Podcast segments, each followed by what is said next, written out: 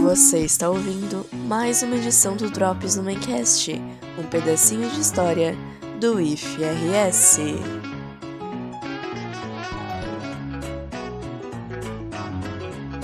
Muitas ações do IFRS envolvem o trabalho de salvaguarda e divulgação da história e das memórias das comunidades locais.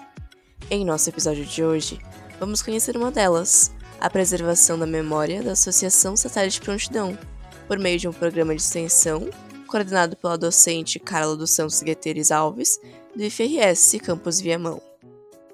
A Associação Satélite Prontidão comemorou 120 anos de existência na cidade de Porto Alegre. Ele é um clube social negro, fruto da fusão de duas entidades negras, a Associação Satélite Porto Alegrense e o Bloco Carnavalesco Prontidão, fundadas nas primeiras décadas do século XX. Esse clube tem suas origens nos primeiros anos do pós-abolição, por famílias negras que almejavam ter um espaço não só de convivência, mas também de integração social, de ajuda mútua, de partilha, de preservação da cultura negra com sua identidade e seus valores ancestrais. Então, esse espaço foi criado no ano de 1902 com o nome de Associação Satélite. Por sua vez, em 1925 surgiu o Bloco Carnavalesco Prontidão.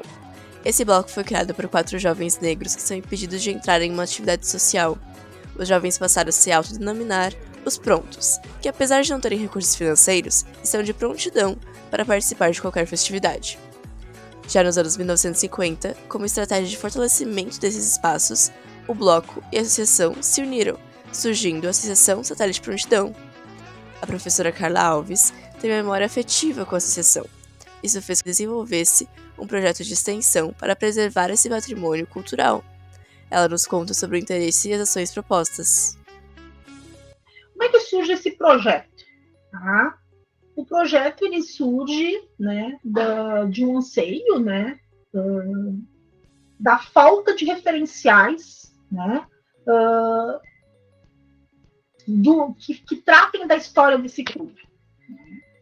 E isso eu senti quando eu fui ao clube, depois de uns 20 anos, né, fora da cidade de Porto Alegre, eu volto ao clube, eu, eu participei do clube, eu sou de uma família prontista, como a gente chama, né, que é, uh, se denomina uma família prontista, então eu sou de uma família prontista.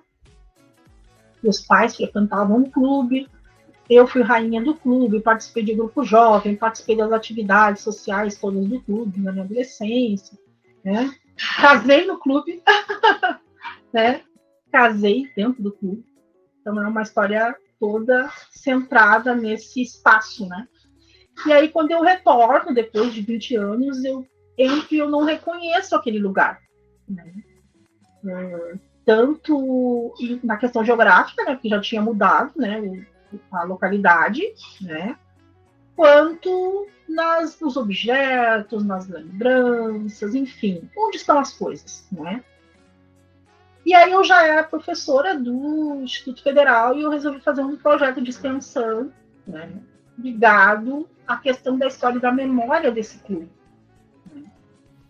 Além disso, a gente criou o memorial né, em 2018 com um grupo, né, um grupo que era formado por uma equipe multidisciplinar, né, que tinha historiadores, museólogo, uh, pedagogo, sanitarista, diretora de escola, tinha de tudo, né? Então a gente se une, né, para tentar organizar né, esses materiais, esses objetos, enfim, o acervo que estava completamente uh, perdido nos diversos espaços da instituição.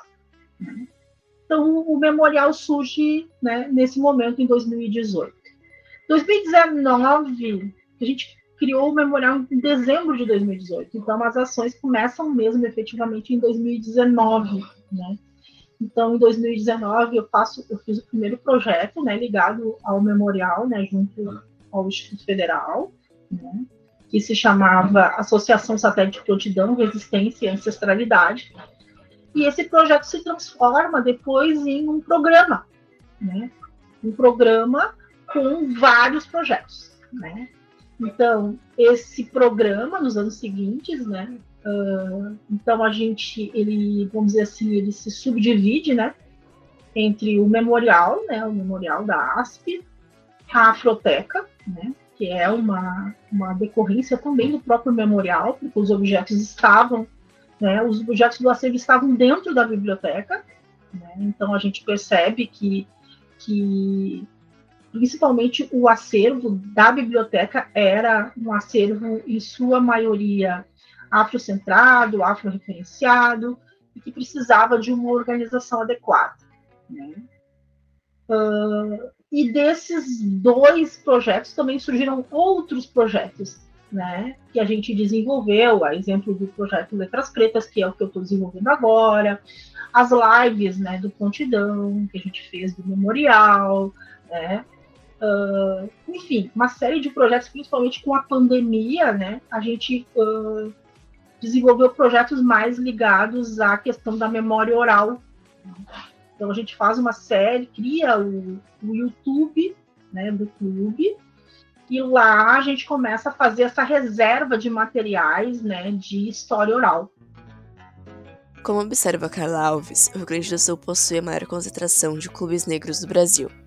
Isso diz muito sobre a resistência dos negros em contexto marcado pela segregação, em um estado que ainda enaltece uma história da imigração, mas ignora aqueles que foram submetidos à escravidão e à exclusão imposta no pós-abolição. E não por acaso, uma das primeiras ações da associação, em 1902, foi propor uma classe para a alfabetização de adultos negros. A associação representa ao longo do tempo, assim como outros clubes negros, um espaço de sociabilidade e de assistência, promovendo festividades e tratamento médico às famílias frontistas. Mais do que isso, a associação traz a trajetória da resistência e da comunidade negra em sua luta pela cidadania e pela preservação de sua cultura. É um esforço que Carla Alves se propôs em continuar. Eu me engajei nessa, nessa causa, né, pela categoria do sentir. Né? Então, é o meu sentimento, né, de, de pertencimento, né, a esse espaço que faz com que eu me mova, né? Então, é o sentir que aquilo não pode ser esquecido, que essa história não pode ficar, né? Que ela precisa ser contada. Né? Essa história precisa ser contada, que a gente não pode ser relegado à invisibilidade, que depois da abolição os negros não ficaram de forma passiva esperando as coisas acontecerem, se organizaram. A organização, a gente pega os documentos, é uma organização que hoje não tem. Hoje a gente não tem o nível de organização que eles tinham no passado, mesmo com toda a tecnologia, né? E o envolvimento, né, com esse com esse lugar, né, que é um lugar de memória. Então, eu, eu me, me coloco, né, nessa uh, categoria do sentir, é o meu sentimento que me move e faz com que eu prossiga nessa luta, né, para que que essas histórias sejam contadas, né? E a gente não e saia desse desse lugar ou desse não lugar, né? Porque as pessoas nem sabem, tem gente que nem sabe que existe um clube negro, né? Ou que existe um movimento nacional. Olha o nível de organização, né? A gente tem clubes negros em todo o Brasil, então olha o nível de organização, né, de articulação desses homens e mulheres negras, né, em termos de, de posicionamento nessa sociedade que negava a sua, né, a sua cidadania, a sua existência. Então, eu penso que é, é isso. Essa foi mais uma edição do Drops do Maincast, com narração e edição de Raira Schleicher, pesquisa e texto de Raira Schleicher e Marcelo Viana, integrantes do Núcleo de Memória do IFRS a partir do depoimento de Carlos dos Santos Gueteres Alves, ao núcleo em 12 de agosto de 2022.